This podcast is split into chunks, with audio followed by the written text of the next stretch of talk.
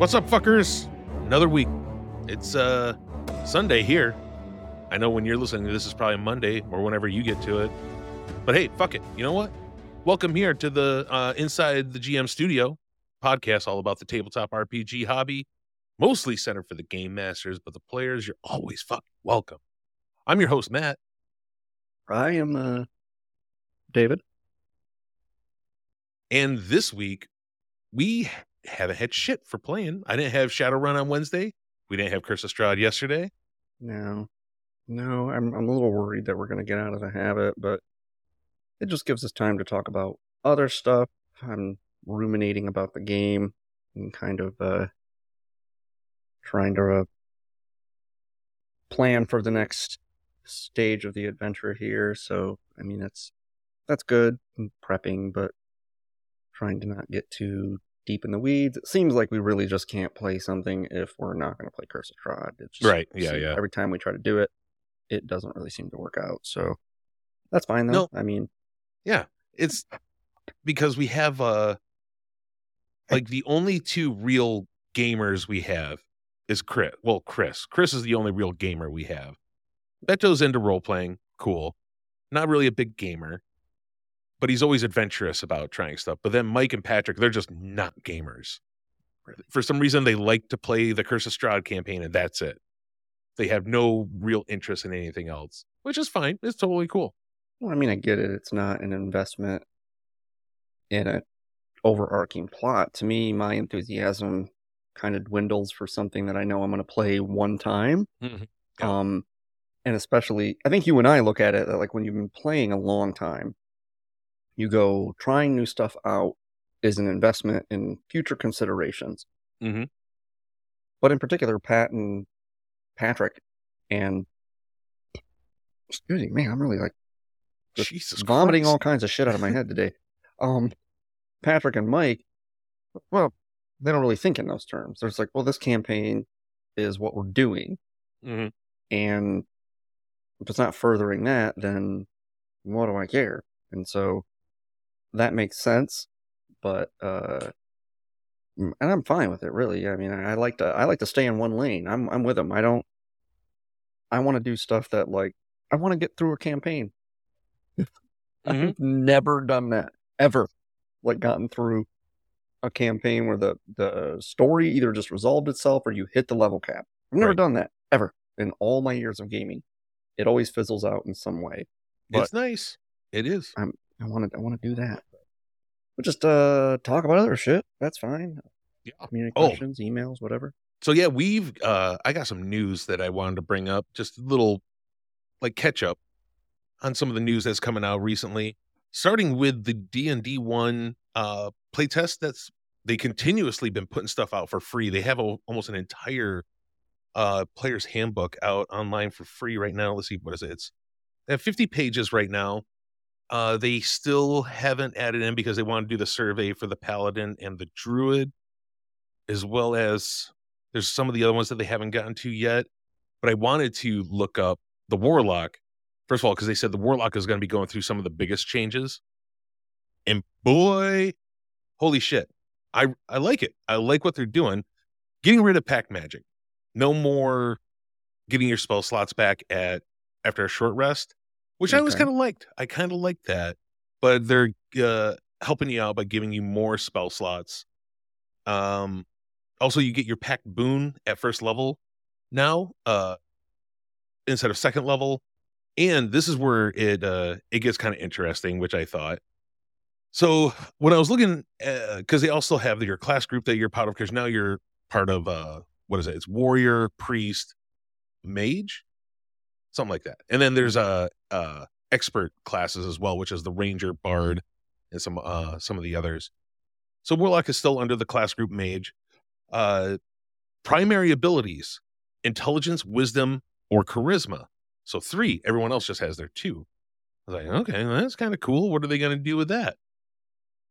Um it all has to do with whichever pact you're taking so pact of the blade your spellcasting ability is either wisdom or charisma. If you pick pact of the chain it's intelligence or charisma and pact of the tome is intelligence or wisdom. Which i kind of dig. I because I always like uh um being able to choose and really mess with shit, mix and match. And also this makes Warlock like the one of the multi-class classes now, which I just find uh interesting, as well as keeping with the invocations. Uh other than that, everything else is still pretty much the same. Uh, except for you get medium armor instead of just light armor now. You also get your proficient medium armor, as well as what was the other thing I saw here? Mystic Arcanum is still the same thing. Ah, here it is. A level 11 feature, Contact Patron. I thought that was pretty fucking cool. hmm Uh, allowing a warlock to contact their patron directly. But other than that, it's all pretty much the same. Uh, the same thing that they've been saying forever is that they want all this shit to be still compatible with regular fifth edition. So, but uh, that was one that I was reading through that I thought was actually the changes in it. Like I said, I did really like Pact Magic. I liked the spells after a short rest, I'm kind of digging what they're doing with the with the warlock being more of a versatile class.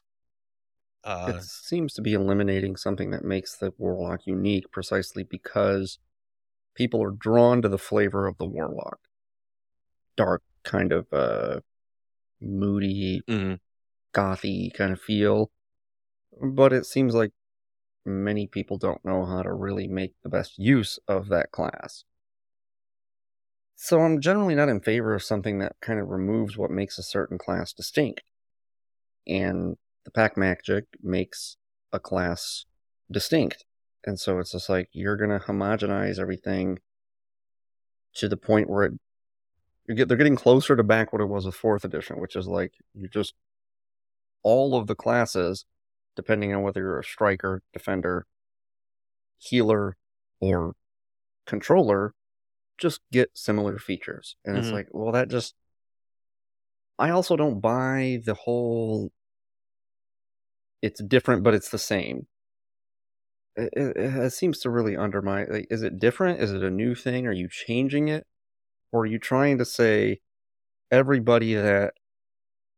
It seems like a marketing ploy. Everybody that's been playing 5th edition can continue to play this. It's the same. So don't go away. Don't, you know, buy the new books.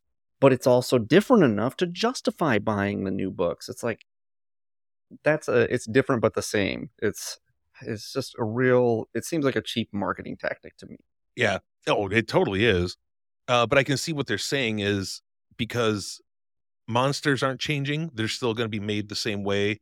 So you can use new characters in, like, if you wanted to pick up Lost Mine of Phandelver, you don't have to change anything. It'll run just fine with these new characters and with the new D and D one rule set. Yeah, I guess. I mean, I'm probably not going to switch at this point. We're to the point now where, hell, some of our group doesn't even know the fifth edition rules well enough to not ever forget things. I'd have to be sold on the idea that it improves, not Mhm. just changed. It's different, but in what ways is it an improvement? You said, okay, there is A little bit more flexibility in They're do- character creation.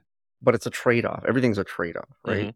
And in order for it to be a trade off, it can't just be trading one thing for another. It's like, well, it's different. There's no longer pact magic. It's like, okay, that's different, but is it better? Is the trade off an improvement upon what? And and I'm skeptical that most of the trade offs will be an improvement. They'll just be satiating the desire for people to have something different.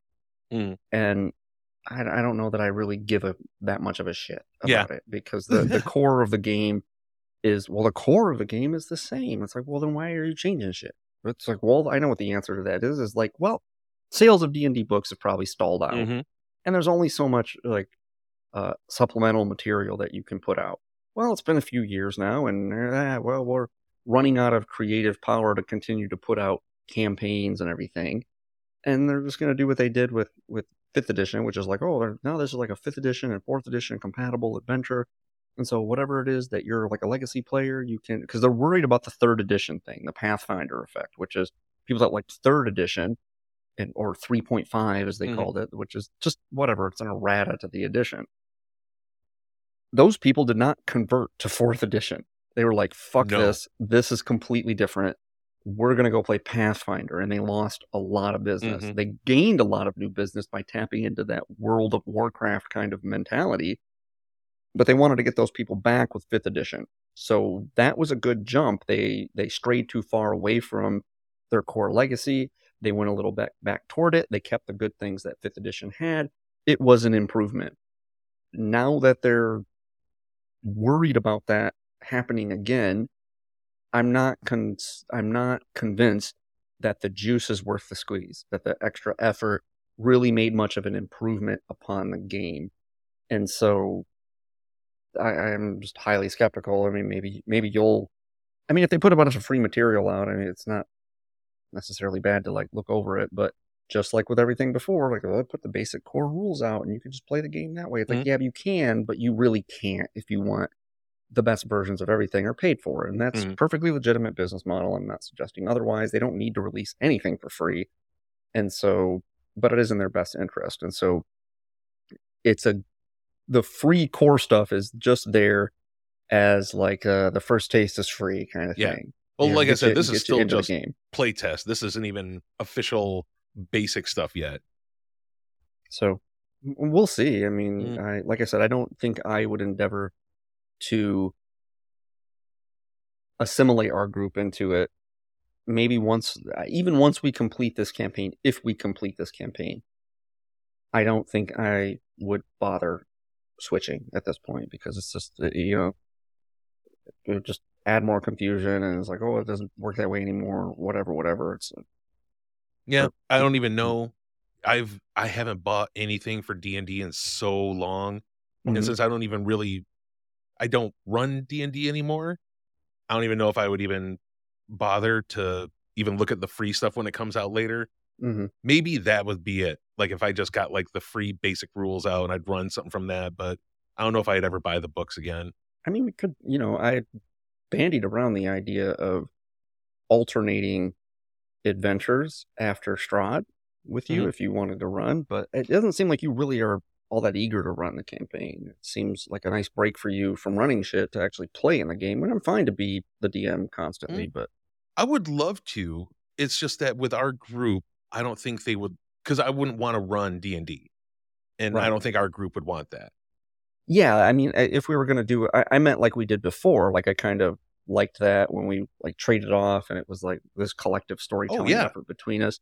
That was cool. But if you don't want to run D and D, that is what we, you know, should stick to and Mhm. should be running. And so, if you don't have any interest in that, you're more interested in playing in a D and D game than running a D and D game. Then I'll just stick up, you know, stick with uh, running the campaign. Yeah, if I ever me. get like that, uh, that crazy creative strike, and I, I think of something, I'll definitely let you know. Hmm. But yeah, I just every time I think of like trying to create with the D and D rules right now, just because I run so rules light now, and I can Mhm. come up with stuff to, like on the spot, it just makes me think, wow, I got to sit down and actually do something. Nah, and then it just starts to sound like work. And then you know me, I'm a I'm fat and lazy dude. I don't want to do that shit. Yes, But who who knows? Every now and then I do. I get really creative and I say I got a story that I got to tell. So maybe I will take you up on that offer. Eh, I mean, I for the sake of consistency, if you're not interested, it's fine. It, it seems like it's a nice break for you to play in the game, It is. and it's very nice. that's very cool. Like I like, I, I'm I've been on the fence about whether to run some other campaign after this or to kind of homebrew something. Mhm. Um, homebrew is a lot of work, you know. Yeah. Well, that's what I will tell you. Since I've been running ICRPG for a lot of people, homebrewing has been so much fucking easier that I've Hmm. found the love of it again. Like Yeah. actually just creating my own world and doing something that I can just do on the fly. It, So I'll let you know that if you do, if you want to sit down and work on something, there you will find that that old itch that you finally get to scratch, and it feels really good. if we were all around a table, I would be perfectly comfortable brewing Mhm. something. But it's the whole, okay, we're going to be playing on Roll Twenty or Foundry or Fantasy Grounds or whatever.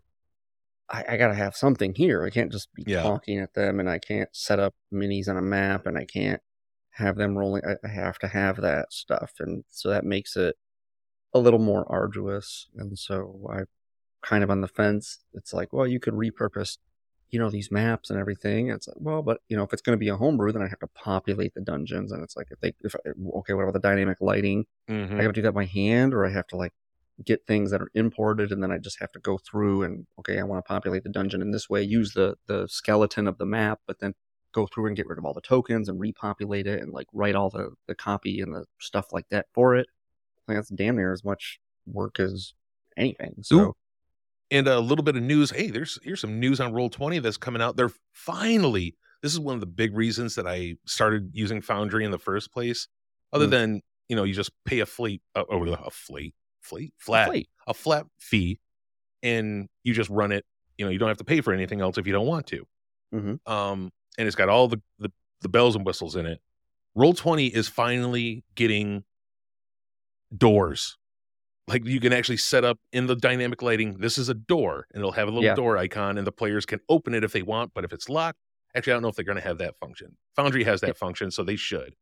I saw that when I last logged in too. When when I thought we were going to play on Saturday, uh, yesterday, I logged in to kind of take a look at uh, White Plume Mountain. I thought I was maybe going to run that, Mm.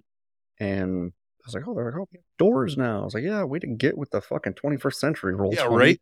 Such an easy thing to put in there, Yeah. and they just now do it. And it's like I still pay these fuckers. I pay a hundred dollars a year for that Roll Twenty server, Hmm. and it's just like now you're just now getting to that. Get yeah, get your get your fucking act together. Come on, seriously, stop paying for esports teams and just fucking make your platform better. Next up on the news docket, I thought this was very cool. The folks over at Critical Role, they have their own publishing company now, Darrington Press. Uh, and they've already announced some of the things that they have. They have like a deck building game coming out. Um, I'm not much into deck building games anymore, so I never really looked into it. But they also have a new live play show coming out called Can- Candela Obscura. Uh, Candela Obscura is an ongoing horror drama that follows an esoteric order of in- investigators as they use centuries of knowledge to fight back a mysterious source of corruption and bleed. And with this, they've announced uh, the Critical Role crew with their new fucking team now that they're all multi-millionaires that uh, they're not making just one, but two new rule systems. Candela Obscura will be using their oh fuck, what was it called? The light light something uh system, which is a D6 pool system uh that was made by two people that have worked on Blades in the Dark back in the day, which I'm a big fan of. I love that game system. So I'm looking forward to this. Taliesin Jaffe is going to be uh, running the game with Matthew Mercer, Ashley Johnson, Laura Bailey are all going to be playing with two others uh, voice actors that they know very well that have come in and played on with a critical role cast before. And the second rule set is, I believe Matt is making it himself. And this is going to be the new rule set that is going to be taking over critical role. They're uh, kind of letting D&D go to the wayside. I think that their contracts are up with Wizards. So I think Mhm. that's one reason why they decided instead of signing again, they just decided to make their own thing. And uh, I'm really looking forward to this Candela Obscura uh, actual play because uh, Taliesin has run a vampire mini uh, chronicle as well as a Call of Cthulhu mini campaign that I thought were really good. He's really good at the dark and mysterious uh, sort of vibe. So I'm looking forward to seeing this, watching this, listening to it, and uh, learning about their new system. And I can't wait for this. Whatever the second campaign or the second rule set that comes out, I really want to know what that's going to be like, uh, and if they're going to be going down the same role road that like Kobold Press is, where it's pretty much just a fiving golf, and we're just like, why the fuck? So you added luck points, big fucking deal. It's the same fucking thing. You're just doing a Pathfinder. Fuck off. But that's it for news, really. Oh, Illuminated World. That's what it's called. Read your notes, Matt. Read the show notes. Illuminated World. That's the name of the rule set. Well, it But makes sense. with Candela the- Obscura. Yeah, there you go. Right. But with uh with the news out of the way, let's go ahead and get to a community question. Dave, roll us a d20, will you? Seven. Seven. Seven. I should get my metal dice, man. I haven't used those since we played in person. Ooh. I bought them. I was like, oh, I got some metal dice now. Shit was on fleet. All right. This one comes from what the fuck is that? Yearn Don't do it. Just don't. You shouldn't do that. Yearn in Nerd. You're a nerd. Uh, the title of this is Is It Time to Quit? Hey, GMs, I've run a sandbox campaign. Stop that. I hate it when you fucking say it. Just don't. I've run a sandbox campaign and a homebrew for the better part of two years with the same group. Lately, I'm having a problem with attendance. I'm not sure if it's me, the campaign itself, or the players. We used to play in person, but I moved states and now we play online. I make custom maps, create NPCs, and incorporate PC backgrounds into the campaign. The current arc is all player generated. We use Discord for campaign management, and which allows me to create events and rem- reminders, but none of that seems to help. I've had one player no show twice, the two of the last three games, and another player just forget we were playing at our regular time, but we could see him playing the new Star Wars game. Thank you, Discord. I consider a pretty uh I consider a pretty level-headed I'm considered a pr- pretty level-headed individual. I know this is a hobby. I don't think you get to decide that. People decide that for you. I know this is a hobby and we're all adults with important lives that doesn't involve playing make believe, but m- lately I feel like the group isn't in this game anymore. I love running games. I've played into this hobby for decades, but when it feels like the players aren't into the campaign, it drains my energy to continue. I enjoy this group a lot, but maybe maybe it's time wait, hold on. Oh. I enjoy this group a lot, but maybe our time playing together has ended. They said our A R E. Yeah, Our time playing together has ended. Honestly, I'm not sure. Anyone deal with something like this? How did you handle it? Thanks in advance. Oh, hey, a question that's not um, lacking in self awareness. Mm-hmm. A question that isn't really touching on something that is a deeper problem. It really is just a straightforward question Yeah. that seems to have touched on all of the elements, right? You know, I know we're adults, you know. Uh yeah, I mean that's uh that is unfortunately probably something that can happen. The yeah, we've talked about before. We've talked about GM burnout, but Mhm. player burnout can be a thing as well. Right. And so I suspect it's probably because something in the campaign has gotten stale. And you won't know what that is unless you, you know, do the thing that we always say, like talk to your group. Mhm. Now, do it's easy to get frustrated when people aren't showing up, but you have to take ownership of that. People that are interested in something don't typically flake out on the thing that they're interested in. And your job as a GM is to make the game interesting. So you need to troubleshoot what about it is not grabbing the player's attention enough to want to bother. Is it really just an issue of conflicting schedules? They can't make time for it and they don't want to make time for it. Players will typically, I mean, this goes against our adage of players prefer a game to no game. Maybe if they're just over the whole role playing thing, maybe they don't prefer a game to no game. Maybe there are things in their life that they don't place a high priority on. Gaming. And, you know, I'm not unsympathetic to that. Sometimes when we cancel a game for the week, I'm like, oh, I'll give me more time to catch up on my writing or Mhm. finish that book I've mean am meaning to be doing. And if I do it for a few weeks, I'm like, okay, I got- like do all these other things that I really like to do, like spend more time at the pool hall and and you know whatever.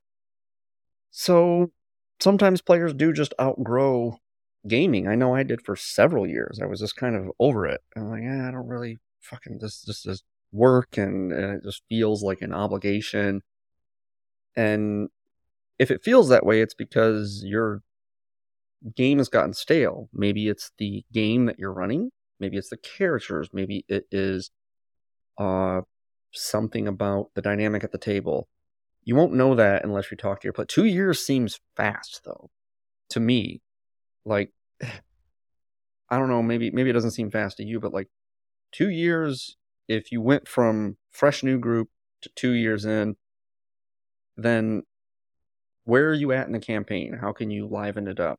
And if you can't, maybe it's time to sunset these characters and see if your players are interested in doing something different, a different style of game, horror game instead of fantasy or mm-hmm. whatever. Uh, maybe a different rule system. Maybe they're just kind of burned out on on a certain mechanic. I mean, that seems weird to me, but I know some players do get that way. They just kind of go, yeah, I'm just kind of over whatever. They want something fresh and new. Um, but maybe it really is just they don't really have much of an interest in maintaining the game to mm-hmm. varying degrees. Maybe one or two players don't place it as a priority, and maybe the other players are picking up on that and they feel like, well, you know, they're not all that interested. I'm not invested because they're not invested. You want to have a certain synergy and, and energy at the table, and sometimes that uh, if you feel like all like one player feels like another player is nonplussed, then that dynamic doesn't really isn't infectious. You want like players that foster an infectious dynamic where their enthusiasm spills over onto other people. Uh, one of our players, Patrick, is a notoriously nonplussed player. When he's when he's there, he seems whatever, but he he does show up, and so you just you have no choice but to assume well, he keeps showing up and he keeps inquiring about the game, so he must be interested. But when he's there, it almost just kind of seems like he couldn't really care less if he mm-hmm. is there. But he does show up, so part of that is just his temperament. Some pl- players aren't really all that um, lively, uh, talking or whatever, but they're they're enjoying. Like Patrick is the kind of player like, oh, I'm really enjoying, it. just immensely enjoyable. Oh, I really like, it. you know, it's like, huh? okay, that's fine. Uh, so perhaps if you have a group text, you have a WhatsApp, you have a Discord, it's not an issue of a miscommunication. It's an issue of bringing things out into the open. Try letting your players know that you're getting frustrated with the general lack of will to continue on with the campaign. Mm. Let them know that you feel like if you don't make an effort that the game won't happen. That that's we've all likely probably had a friend where you felt this. Like if I don't contact this person and ask them to hang out and I never texted or called them again, would we stop being friends? I actually have a friend where I tested this theory out and the answer was yes. If I just stop making an effort, then you go, look, that person's not my friend, you know, and that's kind of a hard thing to deal with, but you're better to have that clarity. Let your your pals know. I assume if you're playing with them, they're friends of yours. Maybe they look at it like uh, it's not. Maybe they look at it like being on a sports team, and they're just kind of over that obligation. And it could be that you as a GM might be ready to move on to a different campaign with a mm. completely different group, or maybe some of the same players. Uh, you know, talk to them and ask them like, "Hey, I don't want to cut you out of the game, but it doesn't seem like you're really into this."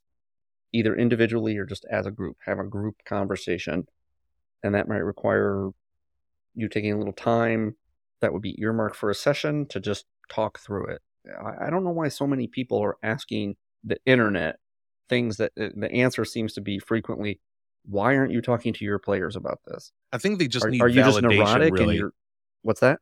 I think that what they really want is just validation to let them know that it's okay to talk to them.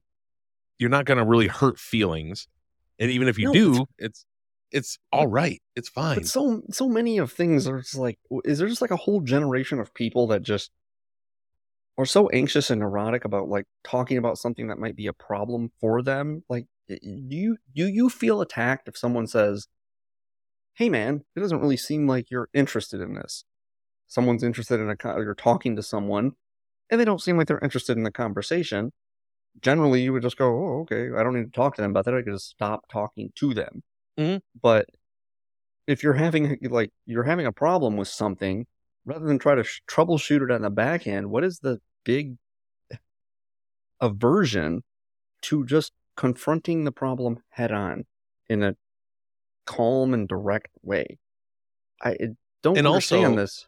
I got to think that perhaps if they are all really good friends, that the players, whenever he confronts them, maybe they are they just don't want to hurt his feelings or their feelings, whoever this is. Uh, and they just be like, "Oh no, we're totally in. You know, just stuff's going on." So but stated, but it's stated preference versus revealed preference. Mhm. If somebody says to me, "I am really enjoying this conversation," and you go, "Well, it doesn't seem like it." You're, you're one, you're looking at your phone. Two, your body language is like oriented against me. You're yawning. You seem distracted. You you generally take people's actions to be more honest in their words. Mhm. So if someone's not showing up, or maybe he didn't make any commentary on like when they actually do play, what the general engagement is. Well, yeah, it, that was what I was going to bring up. Is he said in here that uh they just recently switched from in person to online because he moved out of state. It's very possible that they have they didn't want to say, well, well, the game I guess is just ostensibly over. Mhm. But the fact is, is that everybody. This is why I hate playing online. It's really easy to be distracted. Ooh, You know, yeah. like, oh, my cat needs food or whatever. My kid, my kids are yelling at me. My old lady is like, whatever. Like, oh, I'm I'm joining via phone. It's like, eh. I try to cloister myself as much as possible. mm-hmm. Put myself in an environment that would be like sitting around a table with someone. But you're not ever talking to an individual person. You're talking at a computer, especially when you're playing a game. Like right now, I'm talking to you. I'm Right. looking at you. I'm talking into the mic. But if there's when we're gaming, it's like I'm just talking at the group Yeah. and that's not really um, the best way to keep someone's attention. And so you're in an environment where you have more distractions and you don't actually remove yourself for a specific purpose. It can be whatever, and maybe they just don't like gaming online. Maybe you Oh, do yeah. need to find players that want to game with you online and are more engaged. You know, I think that's why when I first started playing online, uh, when the camera function like first became a big thing on Roll Twenty, uh, I made sure you know I was just like, hey guys, if you can, please, you know, get your cameras up and running because it made me feel more like engaged with them. Now it doesn't always happen because some people are just like, no, fuck that. I don't want my camera on or I can't be bothered to do that.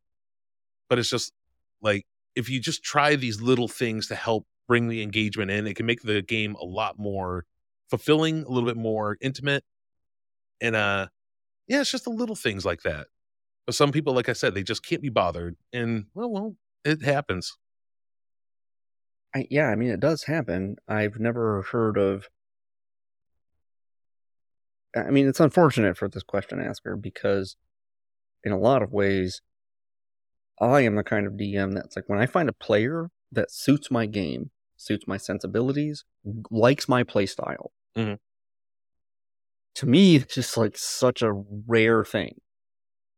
Having known people that play D and D and having known and read the internet talk go to game shops and just generally seeing what the boilerplate table stakes type of player is i try to do everything i can to keep a player and that pays dividends.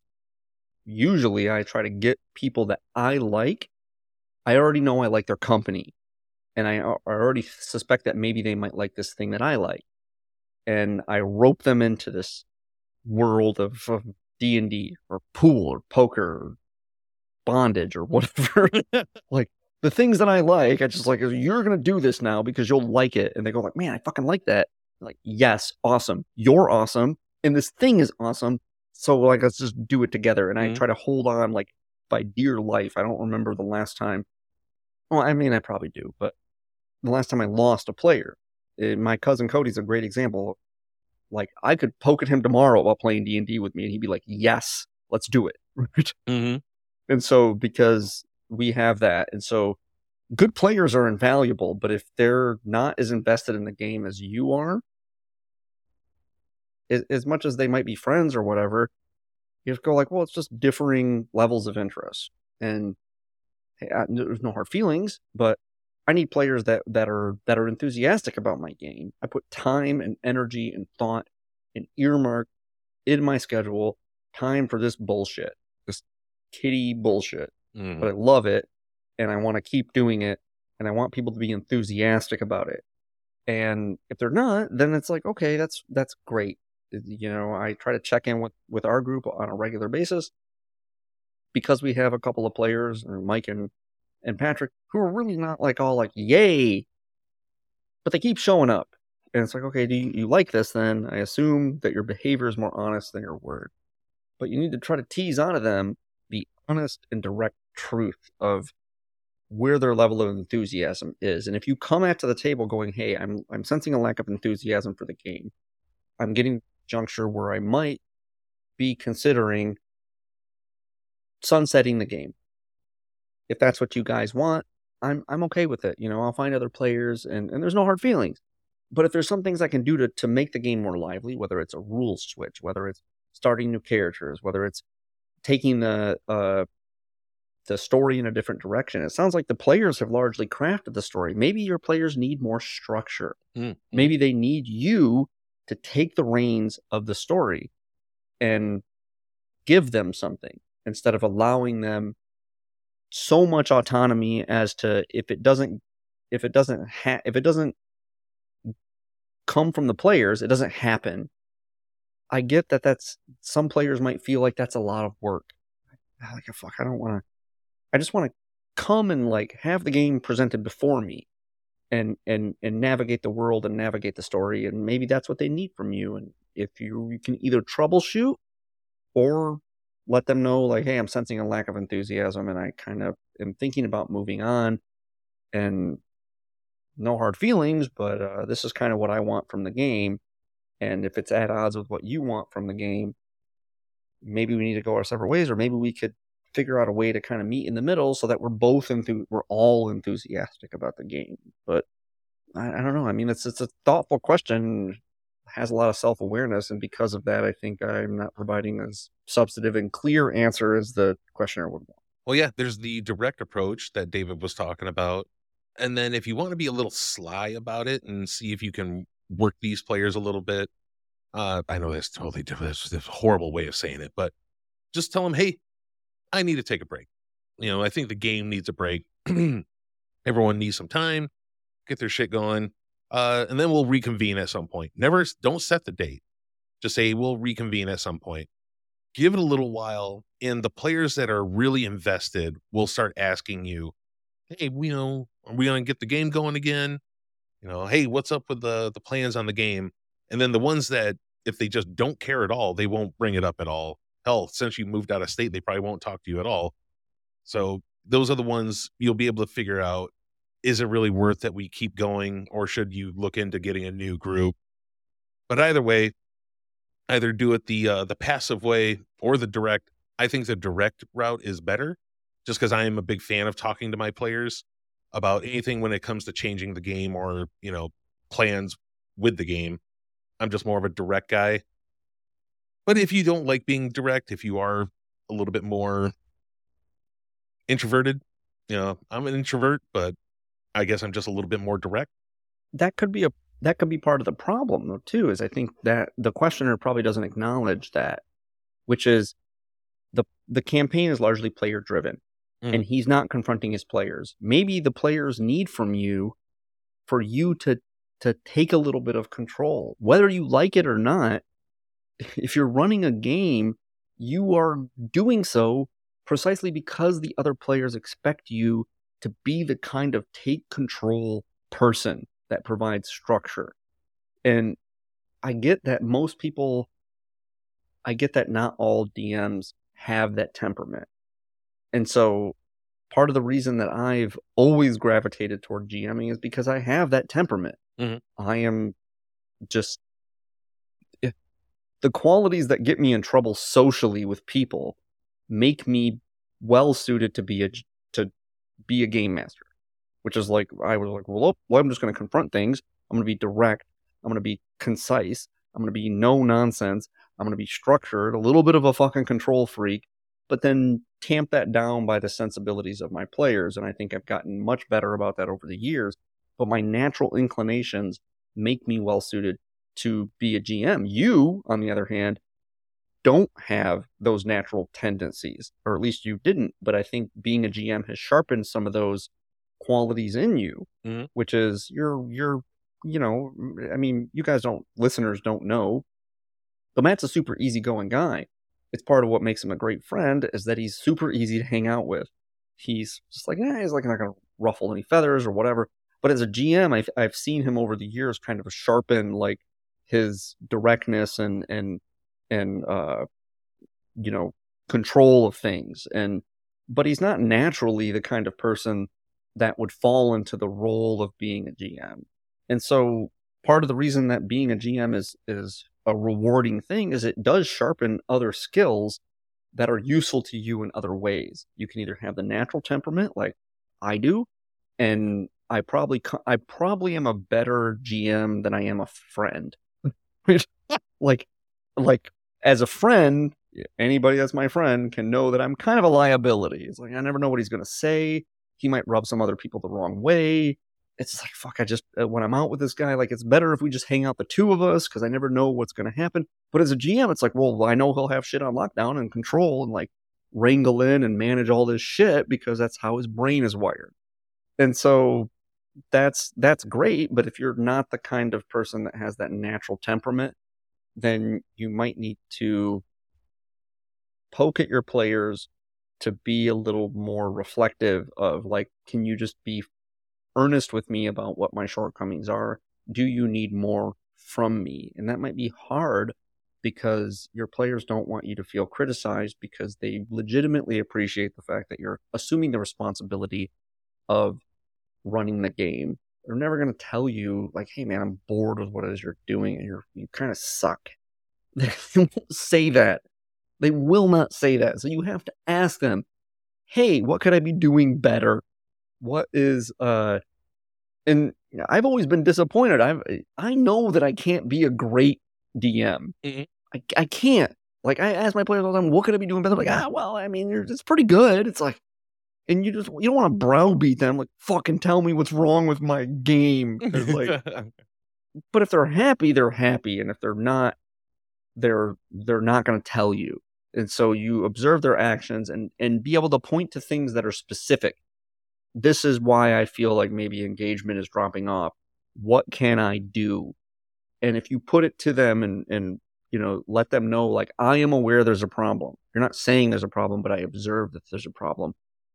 They will probably be like, "Oh man, that's really that's really perceptive of him and like, yeah, maybe I haven't been as direct as I should be and he's being direct, so let's let's afford him the same kindness and try to be honest. And if you're doing that, then then you're doing your job. And if your player's response is is not to your liking or whatever, maybe it is time to move on. You know, it's got to be time to move on eventually, right? Oh yeah, no, definitely. There's been oh god, so many times you've you hit that that wall and you just know, "Eh, nope, this is over. We're just gonna have to either go our separate ways or try something new. And it happens to everybody. And it happens to everybody. All right, let's move on. Move So- on. Let's move on to a, a Let's topic move on that uh to a topic. Let's move on. Fuck Matt, let's you. move on. fuck you. Shut up. Uh this is something that I never thought of until recently, uh going into actual game mechanics of learning the game through actually playing the game. hmm I come from the days, and I know that Dave does because he he's done it a lot to me. That uh, when you join a game and you've never role played ever before, they just say, "Look at this! It's called the Player's Handbook. It's got pretty much everything you need in there." And uh, I'm going to try to give you either a very quick lowdown of everything that you really need to know to start, or I'm going to go into a two-hour uh, lecture on how this game works um back in the day dave was somebody that before somebody even picked up dice he kind of went in and he did it with me i know you've done it with a couple other people that you as soon as you started going into it you went through rule by rule by rule Mhm. and you never really gave examples at first you just always kind of threw the rules out there at first so that there's like a bed of this is what happens Sure. i was always the kind of guy whenever I started a game, uh, we would create characters And they were like, "All right, how do we play?" And I said, "You're gonna find out. Don't you worry. Here we go. We're gonna start." And, th- and then they get this look of just like, "What the fuck? No!" And then of course there's a lot of, "Okay, what do I do?" Well, you roll this die, and then he does this and this and this. Um, since we've been playing so much together recently, Dave, you've had a lot of players, and I haven't. I wasn't there when Beto, Chris, and Mike started. Um, with Patrick, he picked up on the rules so quick that you never really had to give them a lowdown, and everybody else that we've played with has already been pretty um aware of the rules, or they had played games in the past. Are you still one to just kind of lay out the rules at first, like when it was Chris, Beto, and Mike? How did you get them in and teach them the rules? I. It's funny that you say that and you- ask that question. Is that you got the more trial by fire, Mhm. and I suspect that it probably was a little more of a long learning curve and a barrier to entry, but that you likely internalize the rules and the mechanics of the game a little better than some players. Mm. I really did kind of the throw you in the deep end of the pool and just see like okay you're just going to swim and just see how it goes part of the reason that i like to give players a foundation of what the rules are without examples is that examples don't define something Mhm. I, i'm always going on with this people like don't give me an example of something tell me what it means and then i'll understand what it means and the circumstances under which it means if somebody said what is food and your response to that is, well, an example of food is an apple. Okay, well, so uh, food is apples. Well, no, food's not just apples. Okay. Like bread is a food too. So food is apples and bread? Well, no, it's not just apples and bread. It's like, okay, can, tell me what it what food is. What is food? And then I will be able to s- examples. Examples are not useless, but they're not definitions. And in the second edition days, I probably erred a little more on the side of that tactic.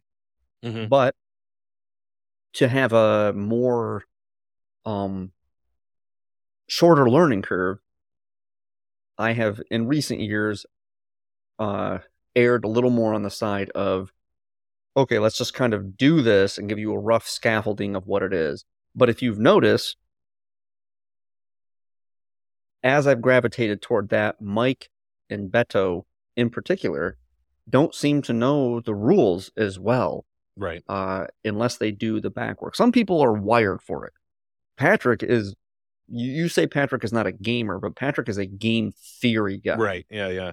If you give Patrick a rule set, he will learn that rule set and he will figure out the best way to maximize that rule set to his adva- advantage so he can destroy you if Mhm. he's competing against you, or he can be the kind of like thing that he wants to be in the game. That's just plug and play. It's easy. That's table stakes. Like, okay, great. That kind of person is just like, okay, here you go. Um, so it depends on the temperament of players. As a general rule of thumb, I think having some sort of measure of um almost like uh we talked about this before with this kind of training grounds in a video game. Mhm. Some things work well as that. And um I've tried to figure out over the years how I can put my players in a situation where there is some sort of, so they have a basic understanding of how the rules work and then go through a scenario where they might be able to exemplify examples and scenarios where those rules are played out in more close detail. Is that what you do when you get new players? Because to me, getting new players is is one of the most difficult things you can do as a GM is trying to show everybody the rules of the game without it taking like let's spend one entire week of gaming Mhm. just explaining shit to you. It's like, well, I want to play. Just know the shit that I know. Why can't you know that? One thing I'll tell you now that I um like going from D and D to stuff like Savage Worlds and now ICRPG, um, and how they have new rules that they're trying to do to help teach their system in play. I realized that Lost Mine of Phandelver, the very first thing you do in Lost Mine of Phandelver, if you just play it right out of the book, is just that. You're moving along a trail. Your your party is no longer, you know, you meet in a tavern sort of thing anymore. It's you are a a party that has been together for enough time that you know each other somewhat well. Right. And you guys are all walking on this road. And right there you can start with what I want to do now is I just want to do what is, you know, travel. And you can start telling them about when you guys travel, this is what I'm going to ask you. This is what you can do Mhm. during this time. It- would you like to do anything now? They can all say yes or no. They can roll some dice. They start to realize, you know, how that works. Like, okay. And now I would like all of you to do what we call perception checks. You would roll a d20 plus your perception, yada, yada. All right. For those that succeeded, I set a DC of this. You see that there is a wagon up ahead and a what looks to be a dead horse next to it. Uh, and then you can go on, and this whole thing is just set up to at the very end, you have the encounter with the goblins. And right there, there's all this sort of shit that just kind of like encapsulates everything of the the base rules. Like even like, oh, I you know, even if a player doesn't even know and says, I think this looks like it might be a trap, the D, the DM can be like, this is great. If you would like, you can roll insight to see how you really think about it. And you through that, you can really start to give a baseline of what the rules are. Perhaps the best way is just to try to put it out of the player's mind that the mechanics are not important. Mm. And what's uh, that's really hard to do and get the players to go, okay, let's just talk in general terms about like what it is that you want to achieve. Mhm. And then we can handle the mechanics in one way or another. But that tactic doesn't usually leave you um tapping into each different kind of rule set. And so it can just leave big blank spots in what a player knows. I don't I don't know if that's a problem until it's a problem, which is to say I'm pretty sure that our no one in our group understands how underwater combat works. But you know what? We've never had underwater combat. Mhm. And so when we do, we will cross that bridge. We will cross the bridge of like how underwater combat works or aerial combat. Yeah. How does that work? And so, but as the players get more comfortable with the rules, I think they get more comfortable asking how something works. Mhm. Right out of the gate, you need to give them throwing them in the deep end of the pool. Like, here, we're just going to do this thing, fight, this uh, skill challenge, whatever it is, and establish how a certain thing works as it comes up. That's great because it is probably better than trying to dump a bunch of information on the players all at once, how every single thing works.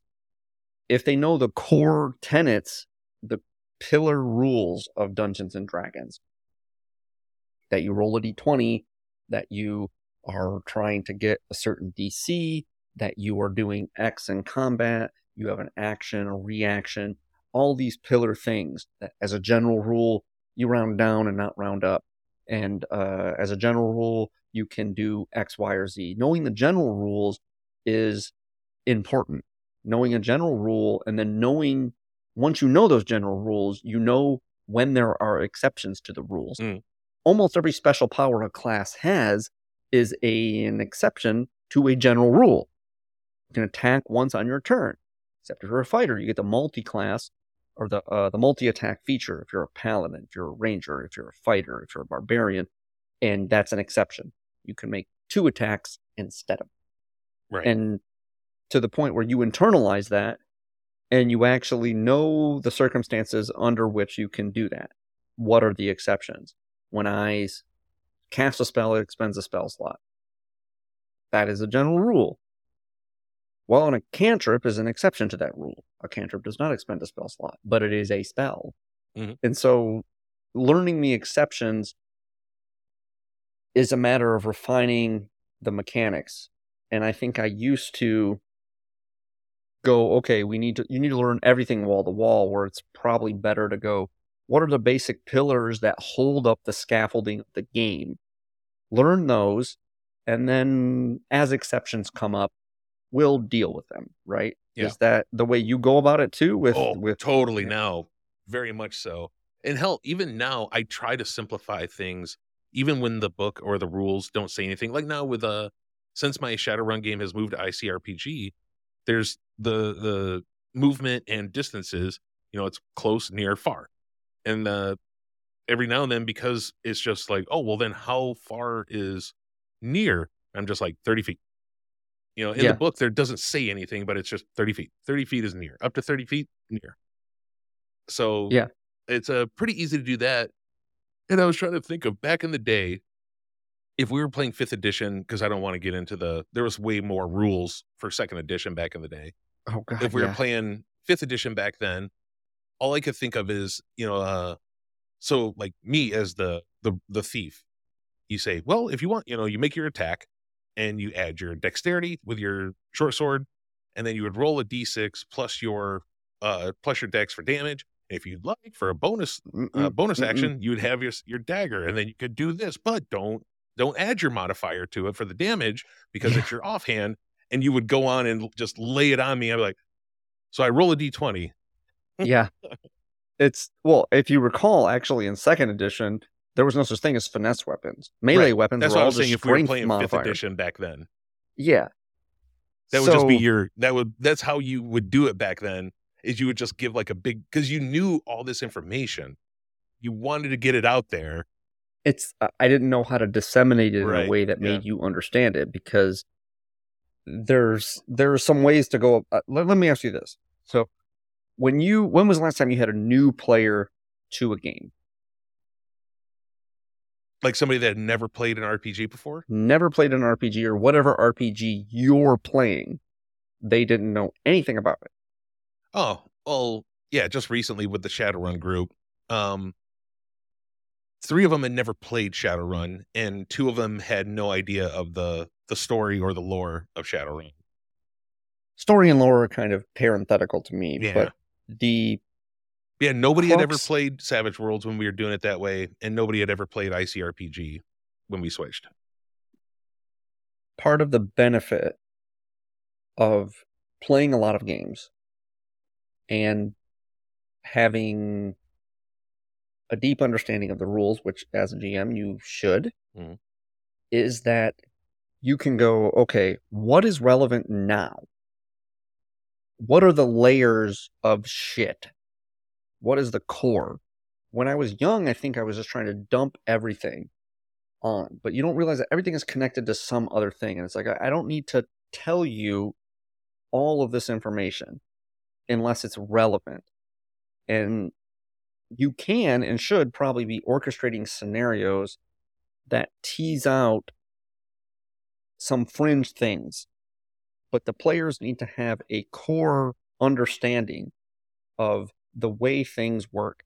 And if mm. they don't have a core understanding of the way things work, they're always just going to feel like the rules are an ever moving target and it's going to paralyze them from fucking doing anything. And they're just going to wait for you to tell them what they should and can be doing. So I didn't really understand this early. I just dumped all this information on you. Like I read the whole book. Like here's all the information. It's like, but not all the information is relevant to you right now. Mhm. What can you do based on what what you want to do? Where are there exceptions? So we have to kind of work in concentric circles. And any given game, the complexity of the rules in those circles is governed by the complexity of the rules. ICRPG basically just has like maybe two circles. Yeah. Core rules and then kind of mild exceptions. Mhm. D&D probably has three. Something like uh, the Mongoose system or whatever probably has four or more Mhm. uh, and that can be prohibitive uh, and probably the more layers based on the more experience the players have more more experienced players can kind of stage in their head more nuance and complexity in the rules whereas new players can't and you think that everything might be intuitive because it's intuitive to you because you've been doing it so fucking long but it isn't it's just totally foreign concept.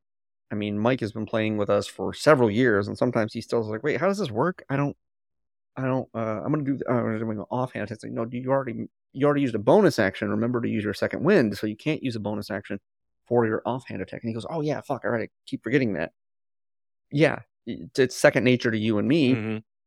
But it's not to him because he is just concerned with what it is that he wants to do and forgets that it's tied to certain concepts. Uh, do you have more sophisticated methods of teasing out those different exceptions and introducing them into the game uh, once you have those core principles established? I don't play anything other than Dungeons and Dragons really, so I don't really know if if there's different tactics on that front.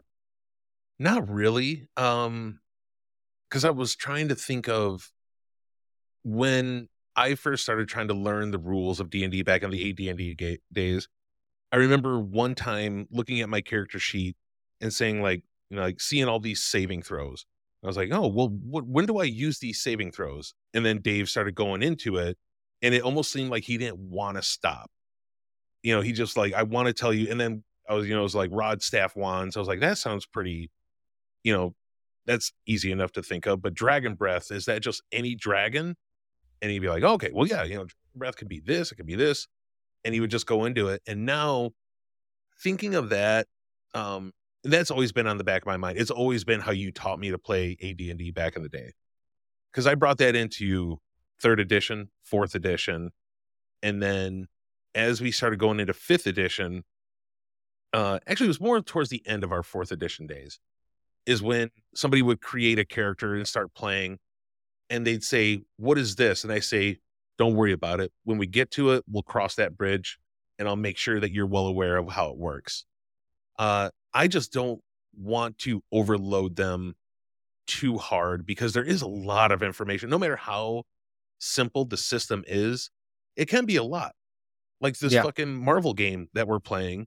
Uh like I said, it, the system is super fucking easy, but it's so easy with these different charts and all that that it's difficult to wrap your head around how it works.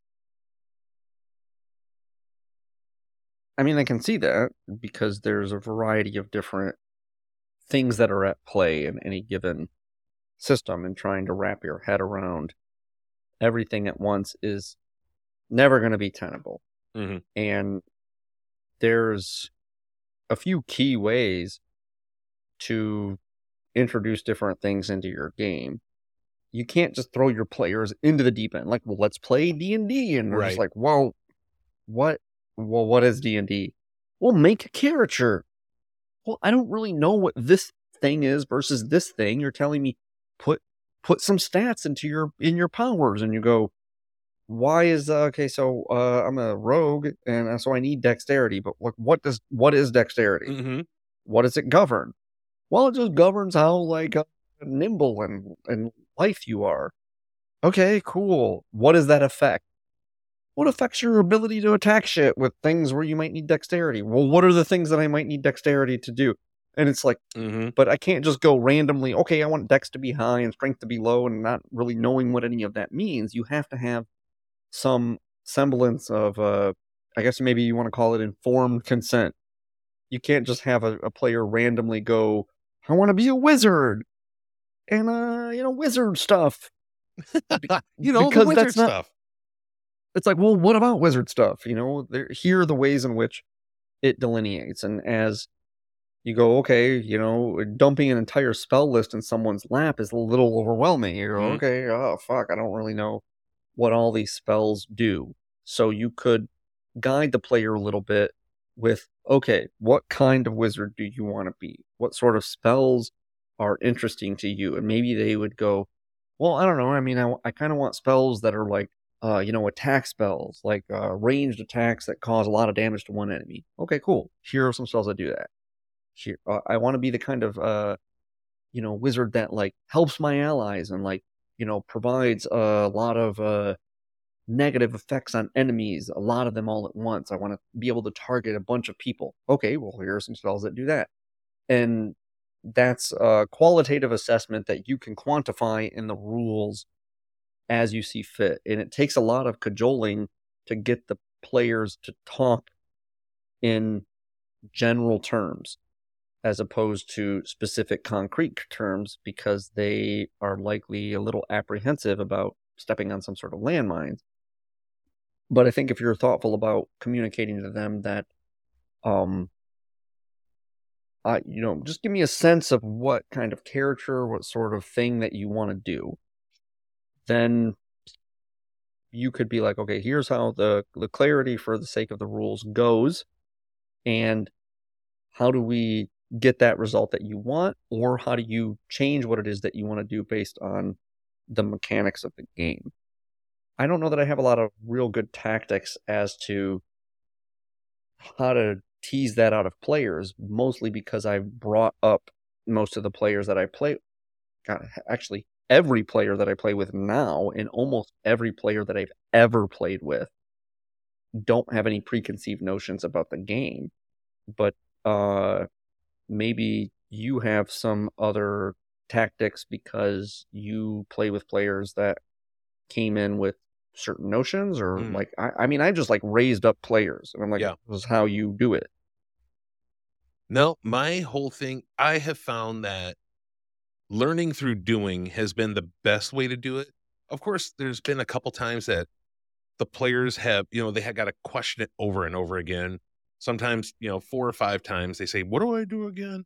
Which is totally fine. Uh, but I have found instead of giving just a big info dump, uh, have them continue to roll and look at the thing on their character sheet a few times and that's just been what I found. That's why I like to teach through play now instead of just giving, you know, like giving them a piece of paper, which is just the the bullet points of rules. Sure. and I wanted to know if that was yours, if you found more benefits through teaching through play, or if you are still a fan of kind of giving the basics of the rules at least up front. The more experience I've got, the more I've erred on give a little bit, instruct a little bit. Mhm. As opposed to try to give everything and then expect players to remember that. You want to run something, a mechanics thing. You tell them a little bit of information and then you show them how it works by example. And then you build upon that because most people can't stage every contingency in their brain as abstract and then it becomes concrete.